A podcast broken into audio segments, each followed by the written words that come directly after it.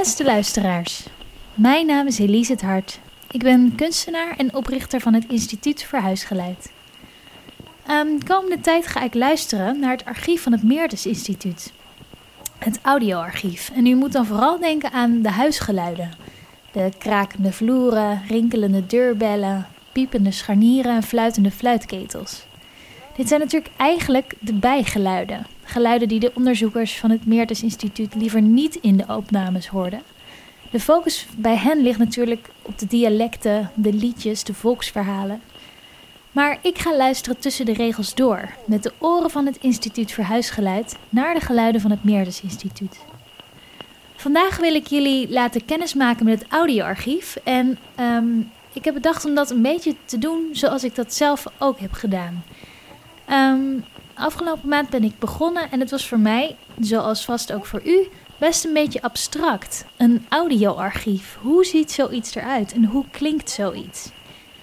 Um, ik neem u mee naar mijn eerste dag. Ik kreeg een rondleiding door het gebouw. Natuurlijk langs het bureau.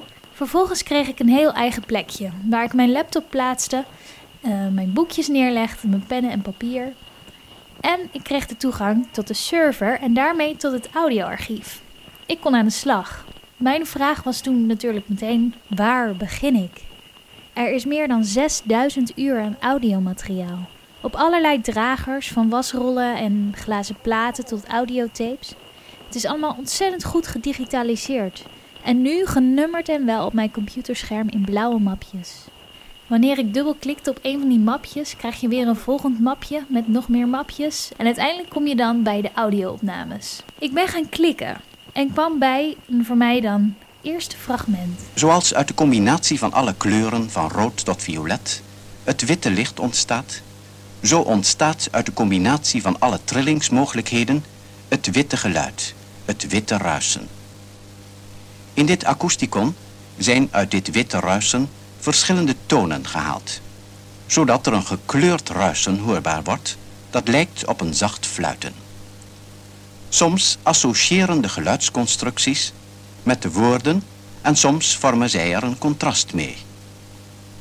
Deze eerste schets eindigt met de woorden Ruisen is ingespannen luisteren naar het opzetten van toonladders tegen de muren. Een opname op papieren band. En zoals de spreker in het begin zelf zegt, een akoesticon. Later klinkt het akoesticon zo.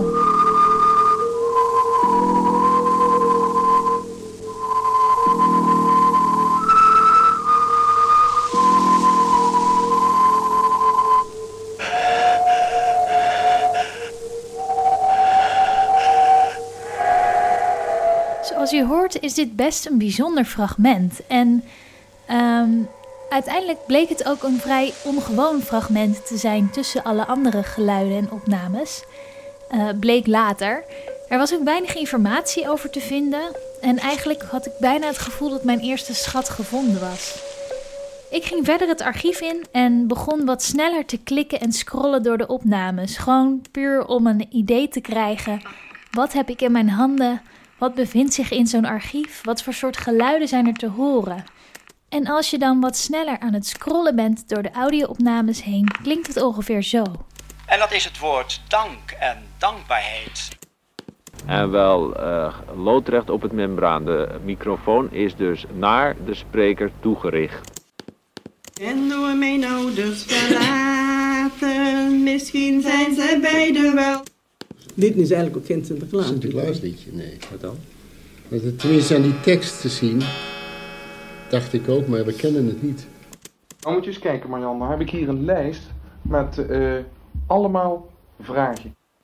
Zaventje, kazaventje, mijn mimme komt regen brei.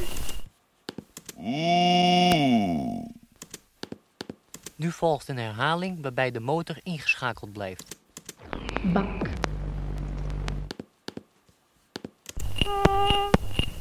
Kruispunten in Amsterdam zijn veel te gevaarlijk om... Sprei, gazon, flow, ijsbaan, kier, klier.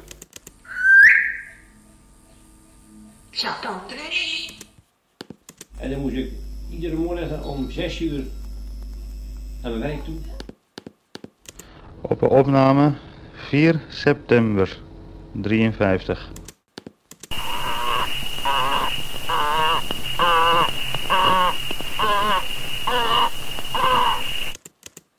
Ja, ja, ja, in Leiden. Alles in Leiden geboren, ja. Ja, vader en moeder. leven in Leiden gewoond?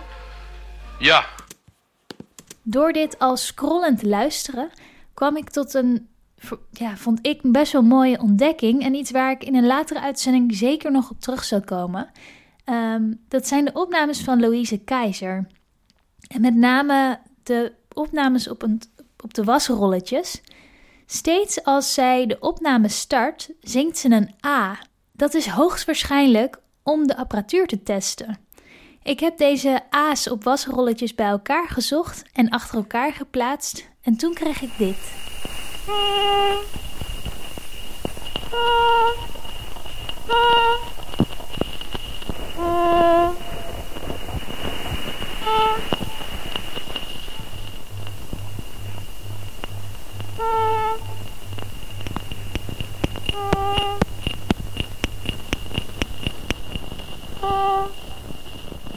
Deze A's ga ik voortaan ook gebruiken bij het starten van mijn podcast, bijna als een soort ode aan Louise Keizer.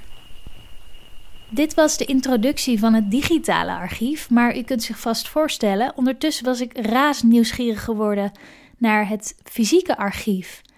Samen met Douwe Zelderust, mijn begeleider en collectiemanager van het Meertens Instituut, mocht ik een bezoek brengen aan het echte archief. En dat is ondergebracht bij het IISG.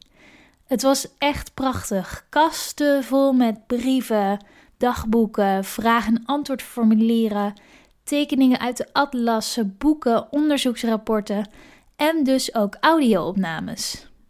Die bestonden uit kratten vol met audiotapes, blikken vol met platen, een doos met wasrolletjes en een kast met oude veldopnameapparatuur die de onderzoekers gebruikten. En het was zo mooi om te zien en zo stil. De archiefkasten vol met gesprekken, liederen, speeches op band, op tape, was en plaat, glas. Ze klonken geluidloos. Ik pakte mijn opnameapparaat erbij, die overigens op een bepaalde manier natuurlijk haar eigen geschiedenis voor zich had liggen, en heb de stilte van het audioarchief proberen te vangen.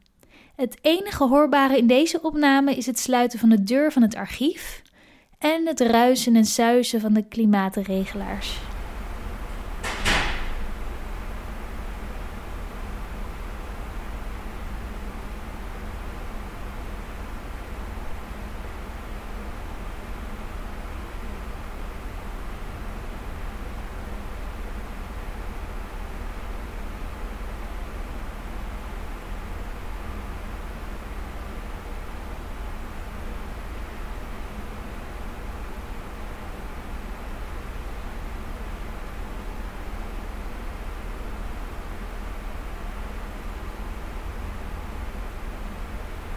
Dit was een korte introductie van het audioarchief.